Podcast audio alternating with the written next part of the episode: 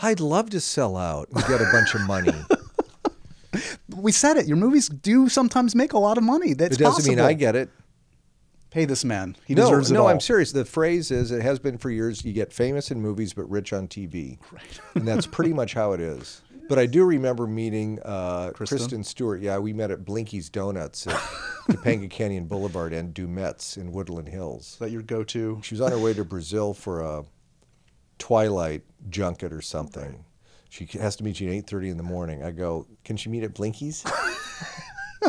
Does she like got donuts? there, she's like, I need coffee, man. Prepare your ears, humans. Happy, sad, confused begins now. I'm Josh Horowitz, and today on Happy, Sad, Confused, we have a two time Academy Award winner for the last 25 plus years. He's made some of my favorite films Election, About Schmidt, Sideways, The Descendants, and now his latest, The Holdovers. I love this movie. I love this filmmaker. I am pleased to welcome Alexander Payne to Happy, Sad, Confused for the very first time. Thank you, sir. Thank you, thank you. It's good to see we, you. We again. had a conversation a couple of weeks ago and it went well, so now we're doing this. I passed the first test. Yeah. Well, I, I don't know what happens after it's this. It's mutual. It's mutual.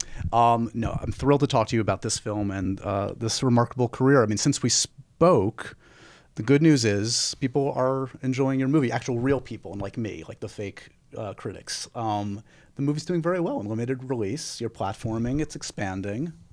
Right. Well, it uh, just opened a few days ago. We are speaking here on Wednesday, November 1st. It just Right. opened in two cities five days ago on Friday. So I hope it's doing well. I hope it, you know. Well, the, the deep dark secret about Alexander Payne's career is you are a not so secret moneymaker. Your movies actually do very well. So we- not all of them. Well- not all of them. The the big ones were Sideways and The Descendants. But those did. I mean, I mean, I was actually shocked. I mean, I knew they did well, but like the Descendants make, makes nearly two hundred million dollars. Sideways over a hundred That's the, the Des- Descendants is the one I can sort of brag about, which is apparently, I haven't corroborated this, but apparently that year at Fox and 20th Century Fox, it was the biggest moneymaker compared to what it cost because it just cost cost 20 something, and then made like 200 million. So compared to cost, it was the biggest success that year. So- not the biggest movie, but the biggest. You know, you get rela- in relation to the budget, sure. Right, right. So, in, in terms of like the, the creative freedom you've had over your entire career, do you think that's related as much to the accolades, to the the fact that you know you do get the awards and the great critic critical praise, but you also generally or sometimes do quite well by studios? The key is keeping the budgets low. Yeah. That's the key. That's where freedom lies. So I've never needed or even necessarily wanted a hit. What I need and generally what filmmakers need is you got to make your negative cost some degree of the what we used to call P&A and $1. Right. Then you can keep making movies. I mean, filmmakers basically just keep about, think about what can I do to keep making movies. Stay out of director jail, which is a real thing for directors. It can be. uh, if your movie tanks. Yeah. yeah. And I had a tanker in the uh, the unmentionable. No, in, in can mention it. It's a good movie. It just didn't- downsizing. didn't work, No, yeah. no, downsizing. Man, you know that tanked bad. But I wasn't put thrown into the movie Hoosgow too much because I think hopefully I, I think I'd accumulated Right. enough Goodwill, ec- yeah. Mm-hmm. equity before then that it, it could be that write off could be a one off. So at, at this stage, when a movie is starting to um, be released, are you at peace with however this turns out? You like the movie, obviously. no, that's not obvious. Okay. Well, but finish your question. That's another thing. Co- co- Okay. okay. I guess the first part of it is uh, your general demeanor in this stage of releasing a movie. You've had this movie basically done for over a year, so you've had to kind of like live with it. I've had some validation that it's watchable. That's That largely modest. in focus. No, Okay, yeah. lo- largely in focus and watchable, and the fact that it's got Largely in focus. Okay. there's one out of focus shot. Sorry, Glenn. Uh, no, the fact that um, Focus picked it up a year ago at the Toronto Film Festival, unfinished, Right. and paid what I'm told was a decent amount for it. Showed, you know, exhibited belief in the film, and then its reception at some festivals uh, has been generous, and so one is relieved that the film is generally playing well. You know, first and foremost, it's a relief. Right. Now, the back half of- my random of my assortment of words there was something about your own contentment with the film, and you seem to stop me because that is not necessarily Well, the case. That you feel I'm not trying to eat humble pie here or something like that, but I make the films. I like parts of them. You know, I'm still learning. I maybe can like them more or dislike them more in hindsight than in the moment, because in the moment, you know, you're just splashing around in it and Right. feeling it's good or decent enough, beat by beat by beat, mostly through editing. Uh, but then you really need an audience to tell you what you've got on your hands, you know, and that's why Kevin Tent, the editor, and I start screening. Well, many filmmakers do really, really early on. As soon as we have a cut, uh, we have to show it, some version of it, not just to financiers, you know, to so they feel okay about it, but more importantly to my friends and anybody we can get to come see the movie, and that tells you if your movie's basically working or not, especially if it's a comedy. yeah, I mean, you you audience is king, right? I mean, you can trust your own instincts to an extent, but then once you start to give it over to an audience, they're going to tell you what absolutely is correct or not, and especially when you Well, you're making it for an audience. Yeah. It depends on how large an audience you're making it for. You know, if you, I mean, in a way, basically, my audience is me and my best friends, right? Right.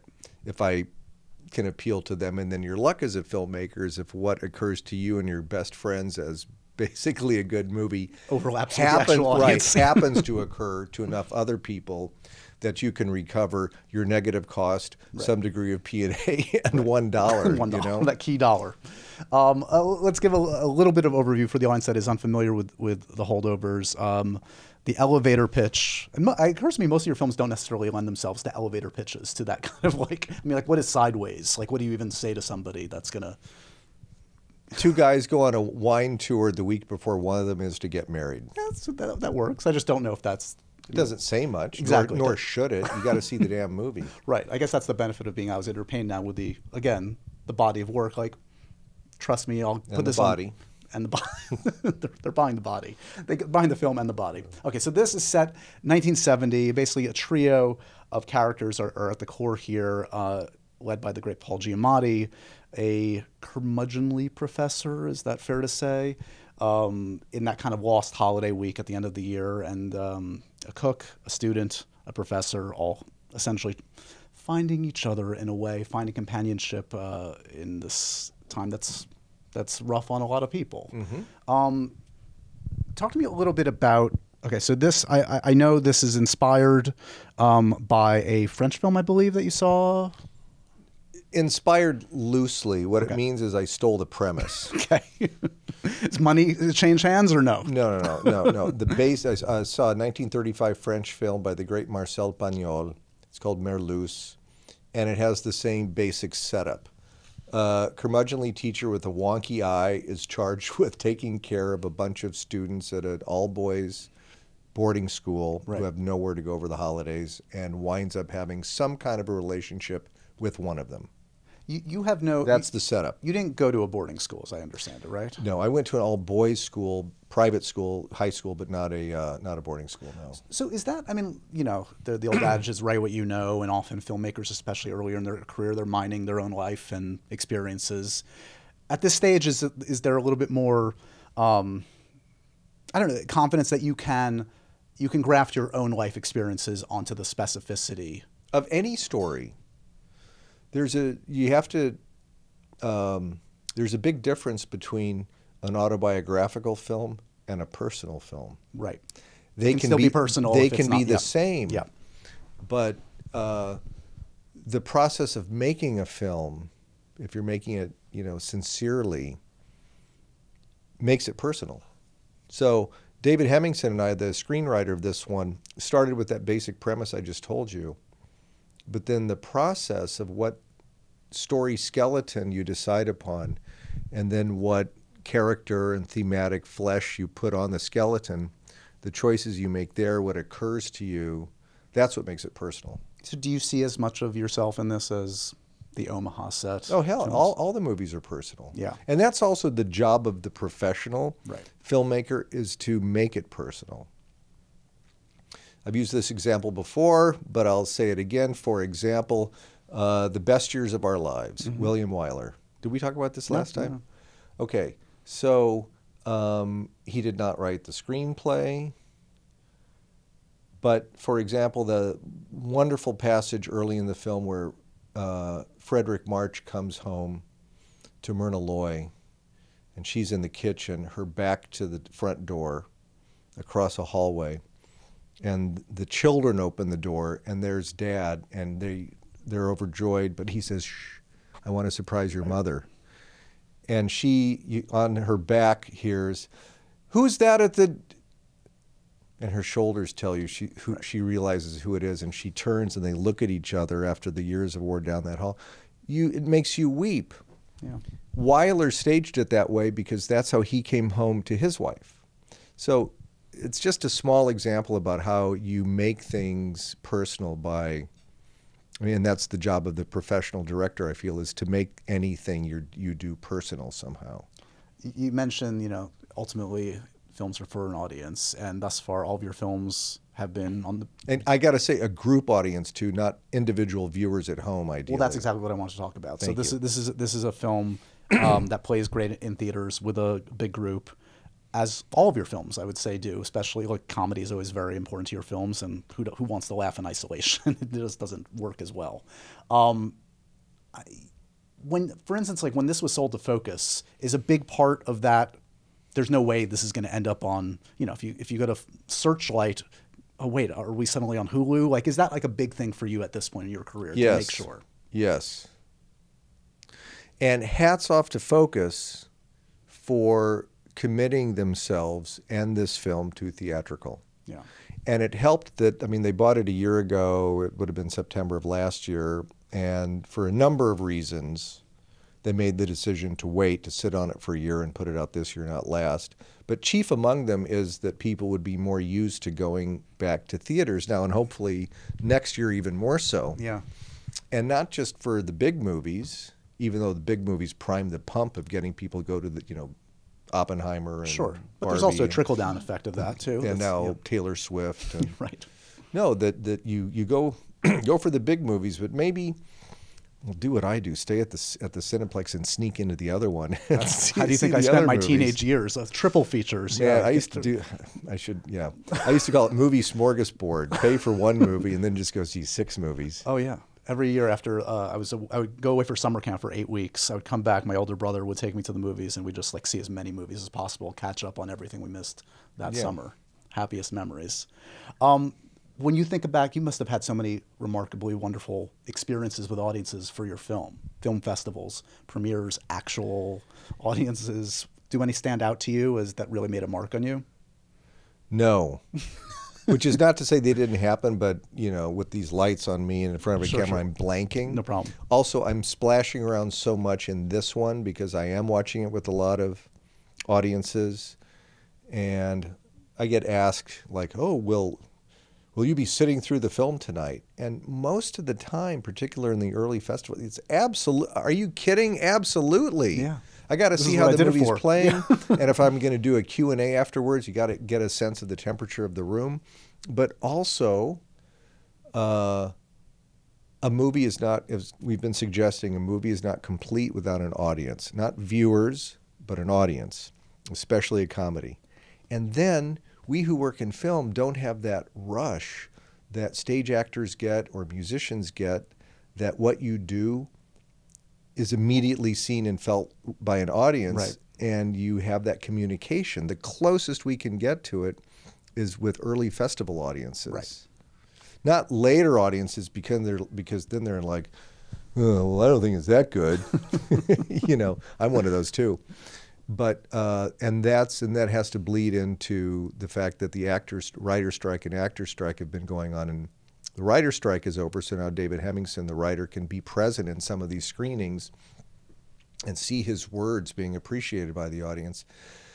But, you know, I got a text from Paul Giamatti last week saying, you know, just before the opening, he said, I feel like Achilles brooding in my tent. Just waiting. Let me in, coach. Put me in. And this poor kid, Dominic Sessa, who's never been in a movie before, and he co-stars with uh, Giamatti, hasn't seen it with an audience. You know, the, I, I say, well, you know, wear a mustache and sneak in, and everybody's scared him. Like, no, if somebody recognizes you and takes a picture of you and posts it, everybody's in trouble. I heard that story though. Was it his girlfriend that showed up at a, at a yeah, yeah, yeah. She came. She came to. Uh, she was like the last A at a Q and A. I love it.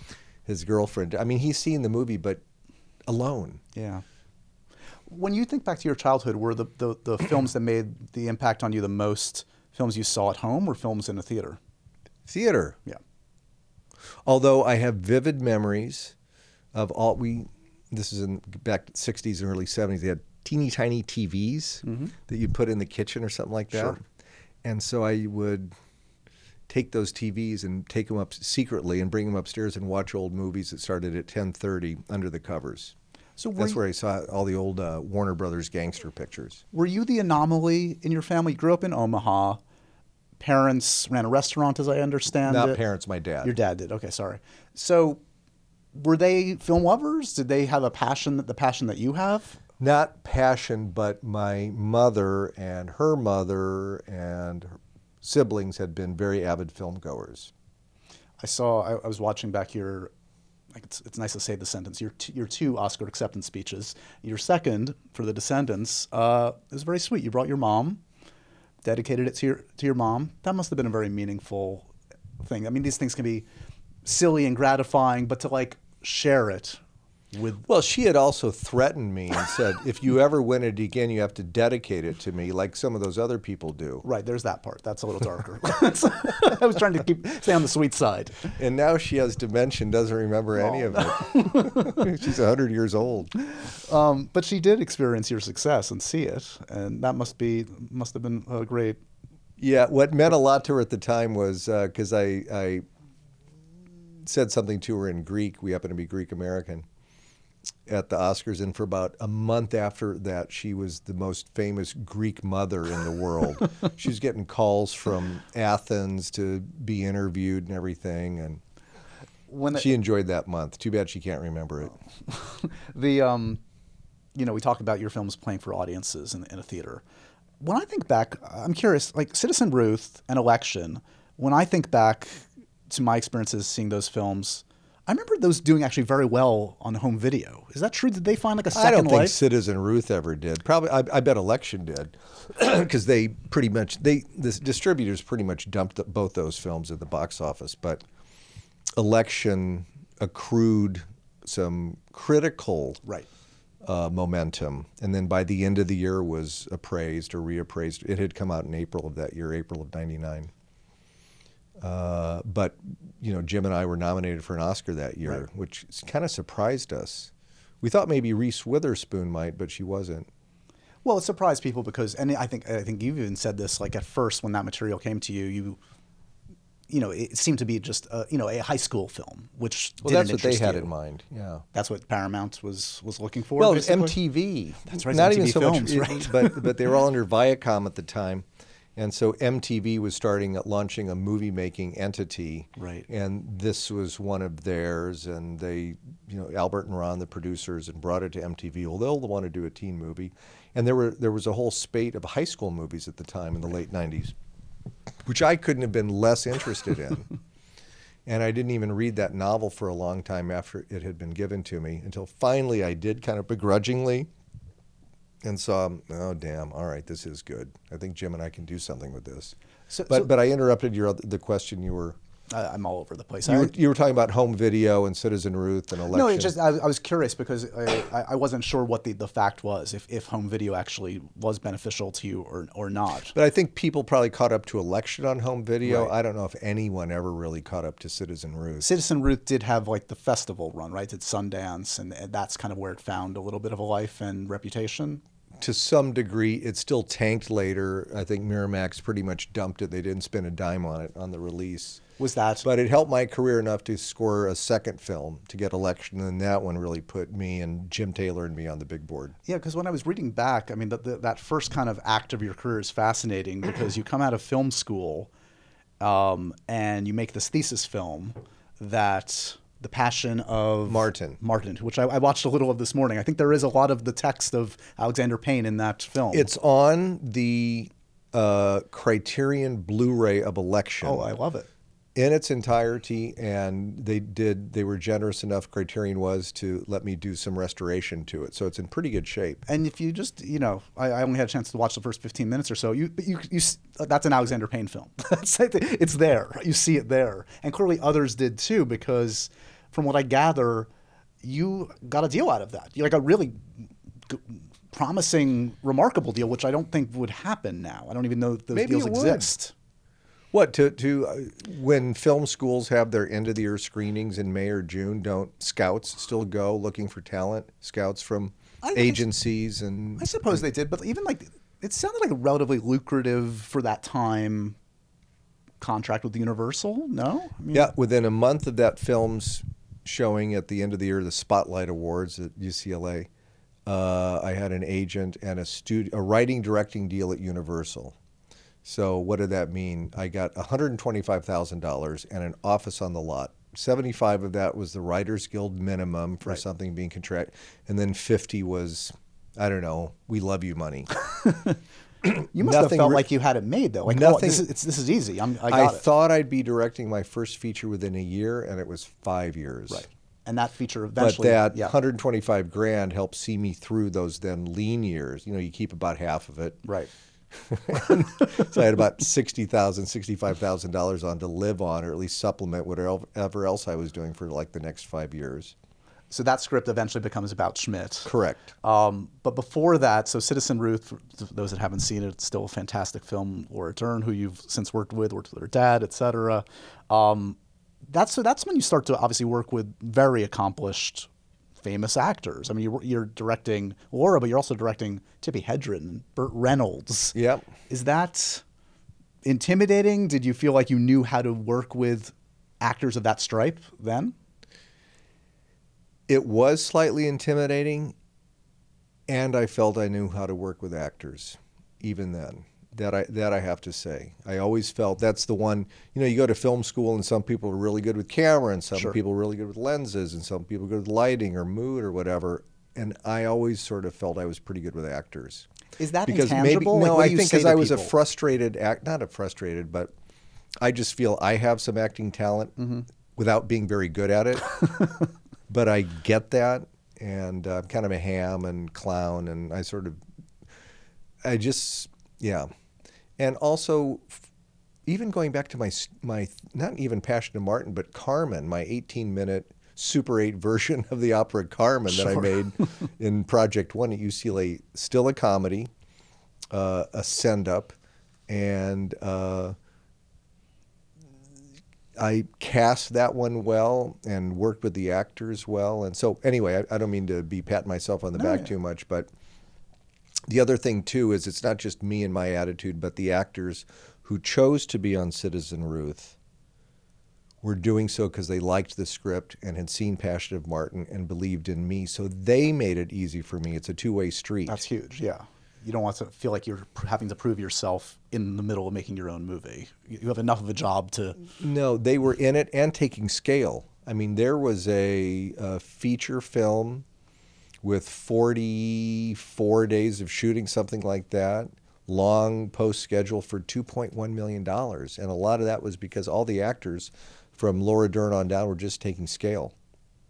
For so that So you had Burt Reynolds and Tippi Hedren and Swoosie Kurtz and Mary Kay Place and Kurtwood Smith all coming to Omaha, Nebraska in some jerk's first film, but they liked the script. that's amazing. It's, somewhat surprising to me because you know there are the stories of like uh, Burt Reynolds giving like Paul Thomas Anderson shit, and it's like What kind of shit did? I- I can we say shit on your podcast? apparently I just yeah yeah. Um, I I think he just questioned maybe he.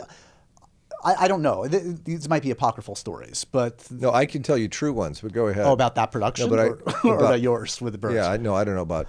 They Paul. just, I, uh, suffice it to say, from what I gather, they did not get along, and he did not trust Paul's direction. I don't know if he didn't. if he still did it in spite of himself because he's terrific Oh, in he's Boogie amazing Nights. in it. Yeah.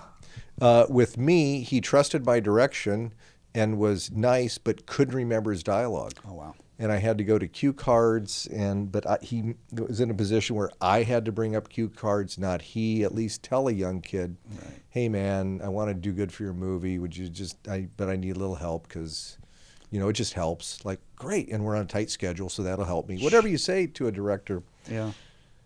but it was like pulling teeth. That's an awkward situation. It's it's. I mean, you know, we can get to this uh, in terms of the holdovers, and it's often been cited your your films have that kind of '70s film sensibility, and and, and indeed, you've called upon '70s film stars, uh, whether it's Burt Reynolds or Jack Nicholson.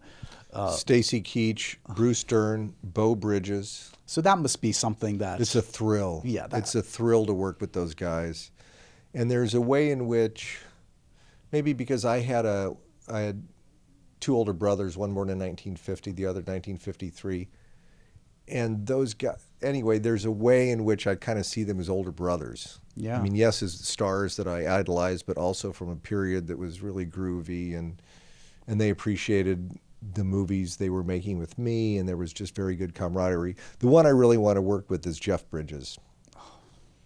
Oh. not a false note is possible out of that actor. He's, Just and I've worked with Beau, his brother Beau Bridges, Yeah. and I met Jeff Bridges on a number of occasions. And it always just feels, and I'm sure he gives that vibe to Yeah. many directors he meets. But like, hey, yeah, let's. Yeah, man. I'm your older brother. exactly.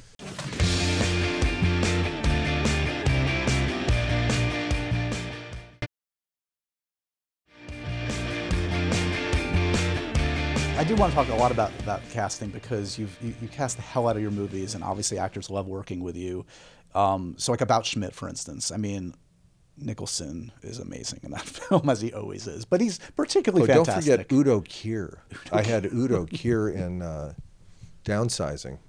Fantastic. Okay, so, so how do you get Jack? How hard is it to get the great Jack Nicholson on board your project? the way it happened for About Schmidt was easy, seemingly, which was that. So I had written the aforementioned script for Universal, Right. which you did your research and knew it came like a dozen years later. It became About Schmidt. So the reason it happened is that many years later, a guy named Harry Gittes, Jack Nicholson's very good old friend, and indeed the character Jake, Jake Gittes Gittes, is of course. named for Harry Gittes, sent me a book called About Schmidt by a writer named Louis Begley here in New York City, which was about a fellow who retires and questions his choices and all that. And I had kind of forgotten about my previous script. It was painful to think about, and let's just move on. And you know, it was the one I had in the proverbial bottom desk drawer. But I read it, I thought, oh, uh, I'm, I'm still interested in that theme. I still haven't really scratched that itch. And it was designed to be a vehicle for Jack Nicholson. In other words, Harry had sent Jack Nicholson the book. Jack Nicholson had read it and told Harry, okay, if you get a good script, let me know. And so Harry found me, and I wrote it with Jim. And then the more we were adapting the book, actually, the more we wound up rewriting my previous script called The Coward, using some narrative threads taken from the novel, which allowed us to put some things act, in Act One that paid off in Act Three. We turned it into Harry like on a Monday or Tuesday. Friday, he gave it to Jack Nicholson. And by Tuesday, I was in Jack Nicholson's house who had accepted to do it. That's a that's a good Tuesday. I so it's a lot yeah. of getting there. Yeah. You know, Louis Begley has to write the book, and Harry Gittes has to uh, buy the rights or get the rights bought for him by Sony. Have Jack Nicholson have you know the timing with election that people had seen election liked election. Who's this guy?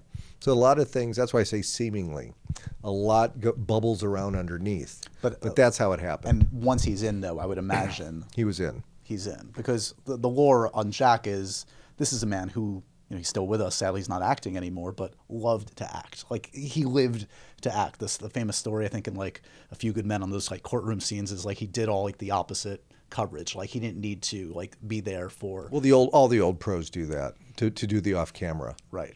But I guess like the, the Only jerks don't don't stick around for off camera. they're in the trailer. Yeah, you can. That's a good barometer.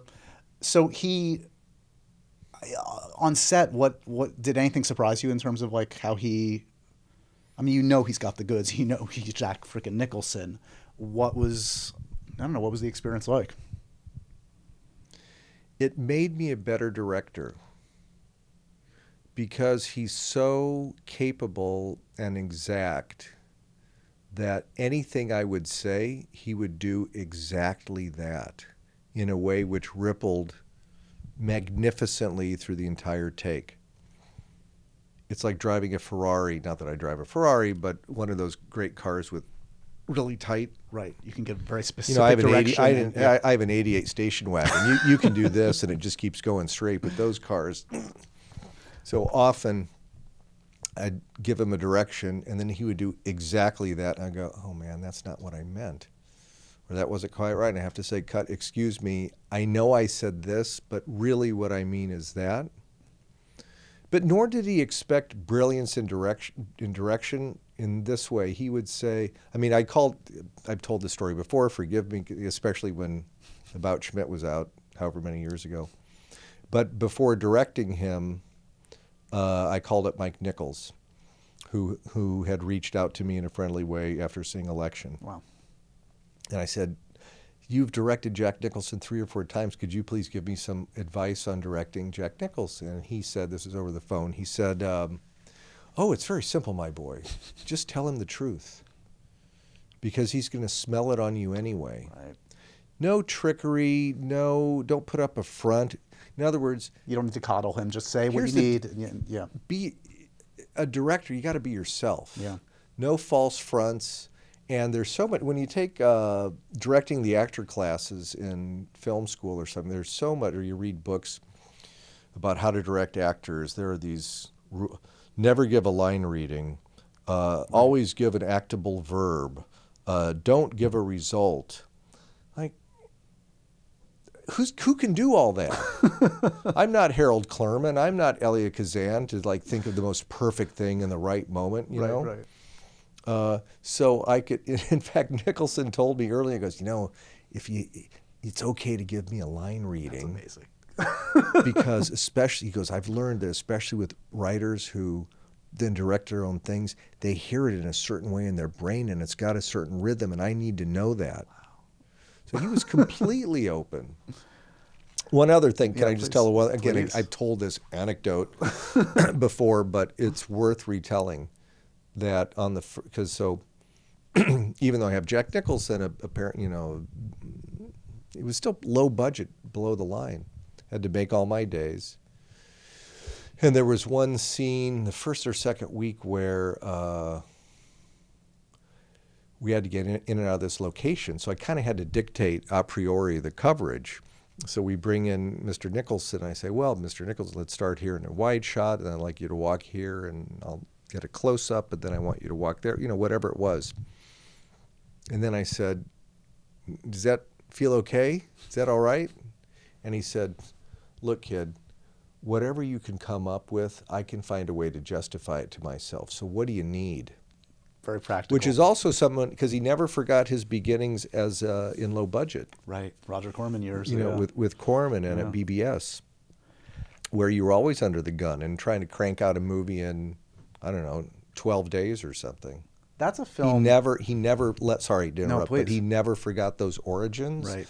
And it's what made him a great not just actor but filmmaker.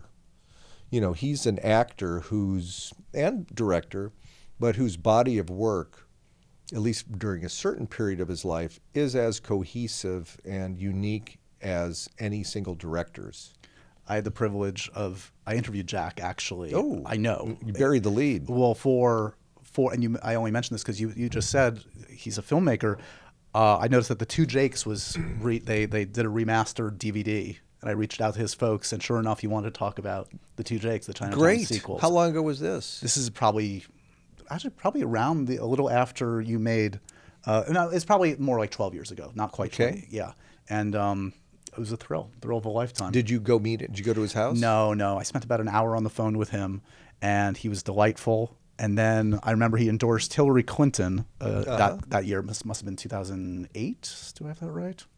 I don't know. Uh, and about a month later, I rang up his uh, his assistant and said, you know, does he want to talk about Hillary? And sure enough, like within a half an hour, he rang me up on the phone again, and it was again, you know how press shy Mr. Nicholson is. It was a it was a true privilege. Yeah. He's a lovely guy. He Yeah. was always really uh, elegant with me.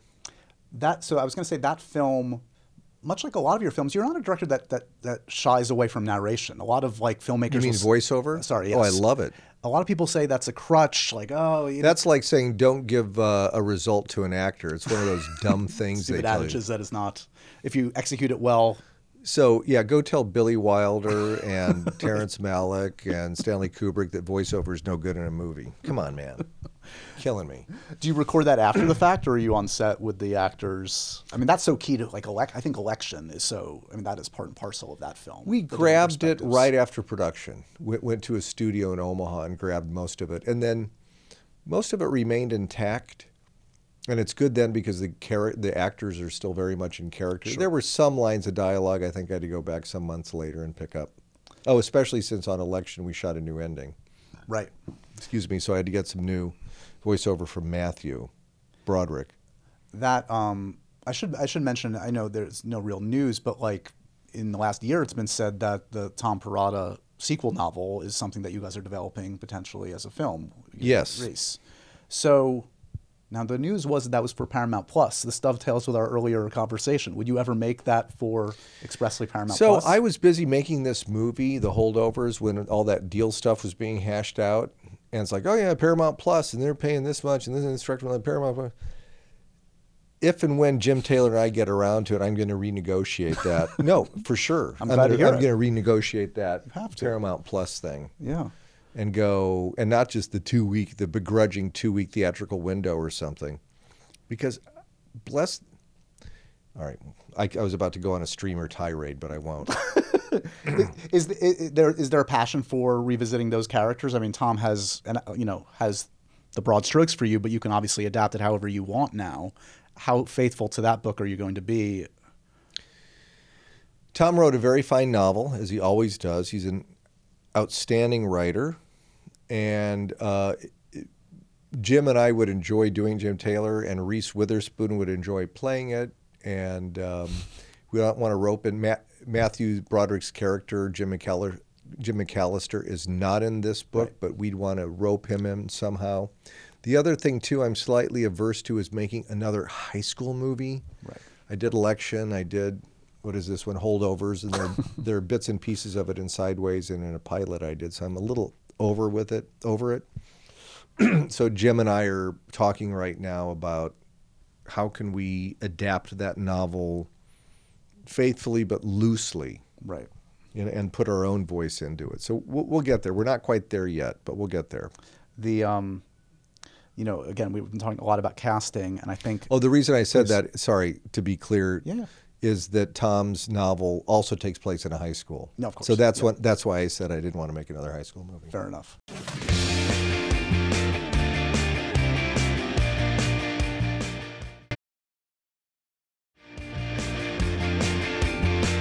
Love all the casting stories and the would-be casting stories. I'm a sucker for that stuff. Uh, I talked. We talked about getting Nicholson. Did you ever come close to getting Gene Hackman for Nebraska? I mean, I love what Bruce did, obviously, but No, the great Hackman is no. is retired for his good, I guess. agent, his agent, uh, a real lovely guy and kind of legend at CAA, a guy named Fred Specktor. Right. He's in his early 90s and still working. Oh, really? Like just a really amazing cat.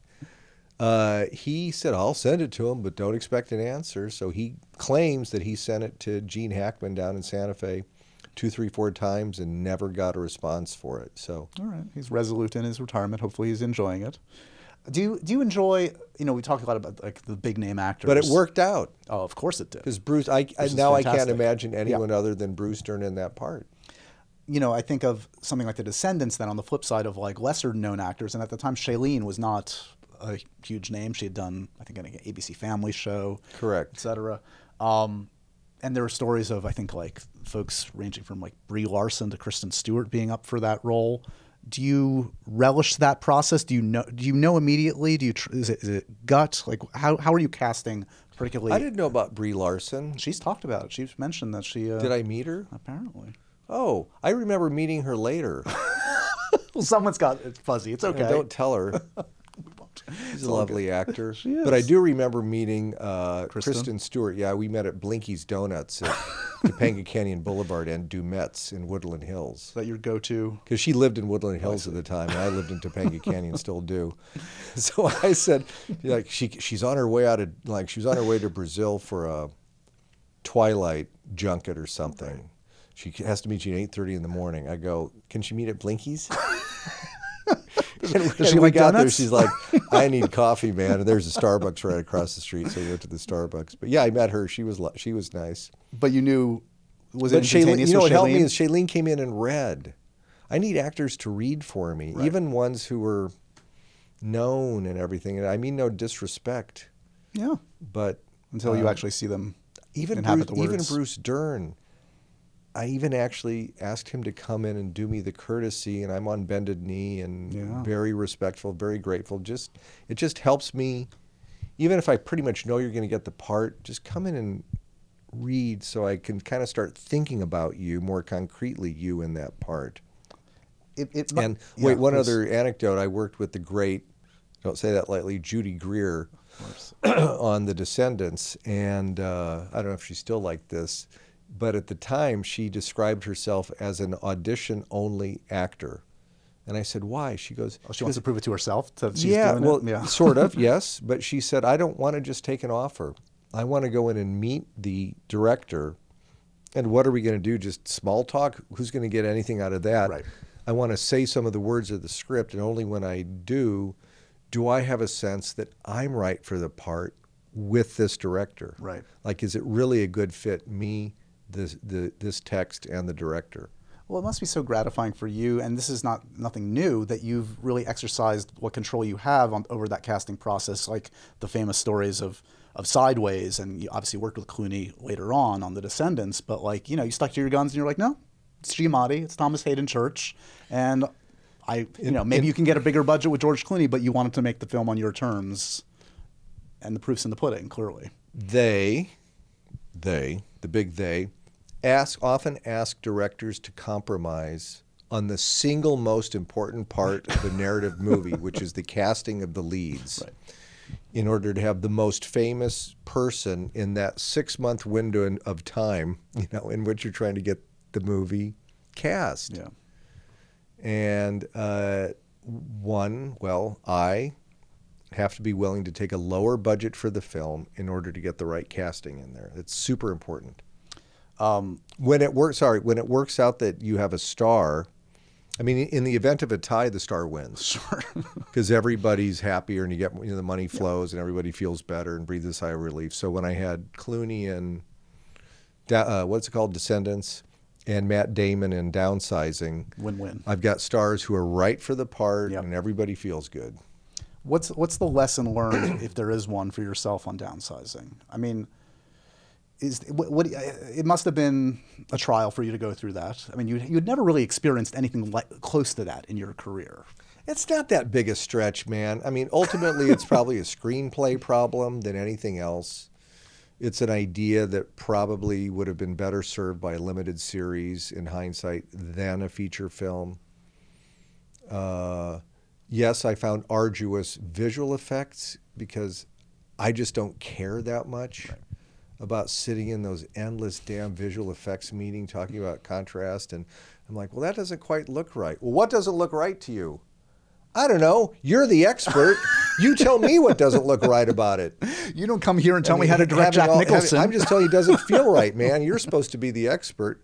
I saw it again projected a few months ago. I didn't think the visual effects were that bad. I was kind of pleased with them. And there are some beautiful passages in that movie. But I don't have any big takeaway. right. You know, On to the you can't listen, man. Yeah. You can't win them all. Yeah. And my joke lately has been that in 600 years, when people really are small, I will be worshipped as a god. so many statues on the, in the in the rubble that is the It'll earth. be hailed as a, as a masterpiece of Exactly. ear- of, early cinema, the first 300 years of early of cinema. yeah, before cinema was just pumped right into our brains. Um, But it was fun to make. It just had that extra layer of stuff on it. Uh, the other thing about higher budget movies, which is again fine, you know, whatever, but there's an extra layer of people breathing down your neck. Sure. Because of the budget and then what it's going to cost to market it and that kind of thing. So when I say freedom lies in lower budgets, just not as many people are breathing down your neck. So, so there's no quote unquote four quadrant, hundred fifty million dollar every you know summer July fourth release in the Alexander Payne arsenal. You- Sure, why not? But don't uh, think that every one of those movies has to be a visual effects movie, or Sure. you know, don't get too caught up in what's uh, current today. Right. Jim Brooks was making uh, highly priced Yes. human comedies. Nancy Meyers has. Um, Stan, uh, Sydney Pollack was. Yep.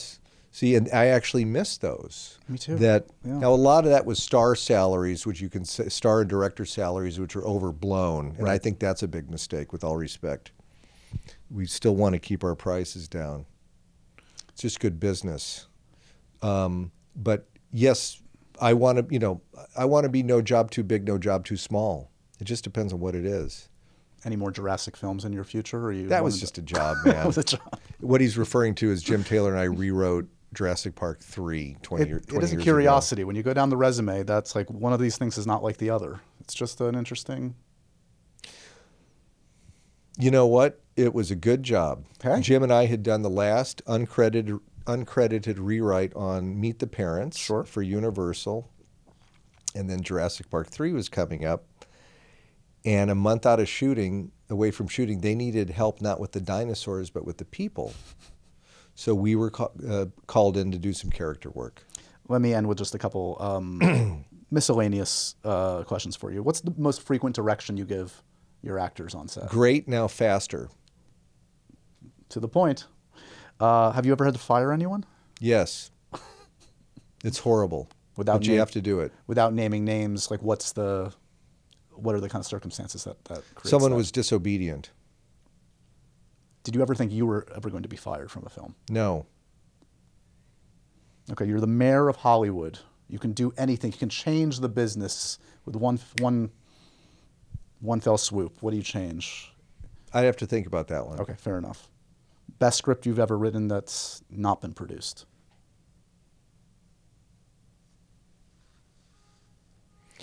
Most of the ones Jim and I have written have been made, I'm sorry to say. You know mm-hmm. what? We did a rewrite years ago on something called Tucker Ames as Himself. It never got made, it disappeared into the ethos, but it was sort of a parody of a, of a Bill Gates guy who gets his comeuppance in some way. I can't exactly remember, but that, that, that, one, that one had some good stuff in it. It's got a good title. Yeah. I, I'm glad to see that you're you're selling out next by doing a film about rival antique Chair dealers. chair dealers. You're Right. really go again. You're going to that Barbie Oppenheimer. I'd love to sell out and get a bunch of money. we said it. Your movies do sometimes make a lot of money. That's it doesn't mean possible. I get it. Pay this man. He no, deserves it no. I'm serious. The, the the phrase is it has been for years. You get famous in movies, but rich on TV, right. and that's pretty much how it is. So where's your max ten part series that's gonna buy Stop you five torturing houses? me. Sorry, I'm just trying to. I'm looking out for you. You've given us so much. I want to give back. Thanks, thanks. I like what I do. I like what you do. I'm do not too. complaining. I'm not complaining. Uh, I'll let you go on that. Um, the Holdovers is fantastic, as you Thank can tell. you. I'm Very such an admirer Thank of your work. Everybody should see it. Most importantly, seen in a theater with friends, laugh, go through all the emotions, enjoy it. Um, and thank you so much for this time. You're very really kind. Thanks very much. Thanks for the interest. Thank you. And so ends another edition of Happy, Sad, Confused. Remember to review, rate, and subscribe to this show on iTunes or wherever you get your podcasts. I'm a big podcast person. I'm Daisy Ridley, and I definitely wasn't pressured to do this by Josh.